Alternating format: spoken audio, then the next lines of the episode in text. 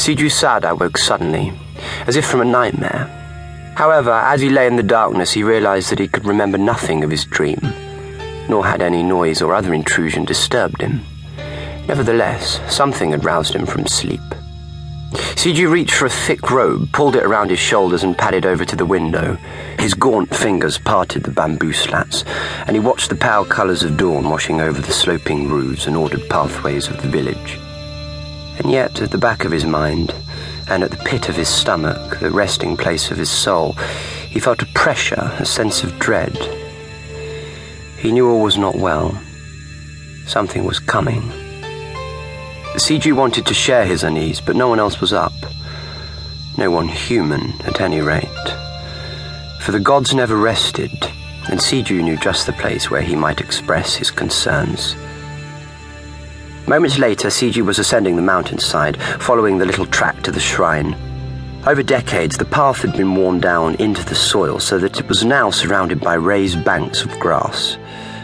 He wondered how many people had trod this route before him, what their reasons had been for following the twisted trail to the shrine, and what fate had eventually befallen them. The shrine, with its sloping roof and red doors and columns, emerged suddenly from the mist, edged by plum trees thick with scented pink and white blossom. The shrine seemed to glow in the gathering light. Shijô stepped past a pair of ox statues and was making his way through the large torii gates when he heard voices, strange voices, brought to his ears by the gentle, fragrant breeze. Never been to Japan before, a woman's voice, young, brimming with optimism and humour. And they say I don't know how to show people a good time. A man's voice, there was an even tone to his words, and he sounded at first as young as his companion. But the more Shijô listened, the more he wondered if the gentle smoothness of his voice was that of a pebble dropped into the sea, and polished and rounded by centuries of time and tide. Tokyo would have been nice, though, continued the woman.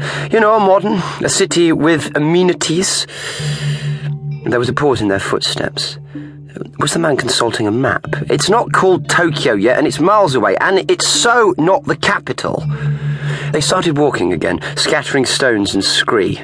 Clearly, they weren't interested in stealth and subterfuge, and yet their accents, their very words, marked them out as outsiders.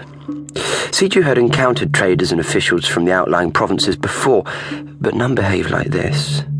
They weren't just outsiders. They were alien. Relatively speaking, medieval Japan is a paragon of sophistication, said the man. You'll be fine. Another pause. Distress signals a bit weak, but the source is constant. Should be.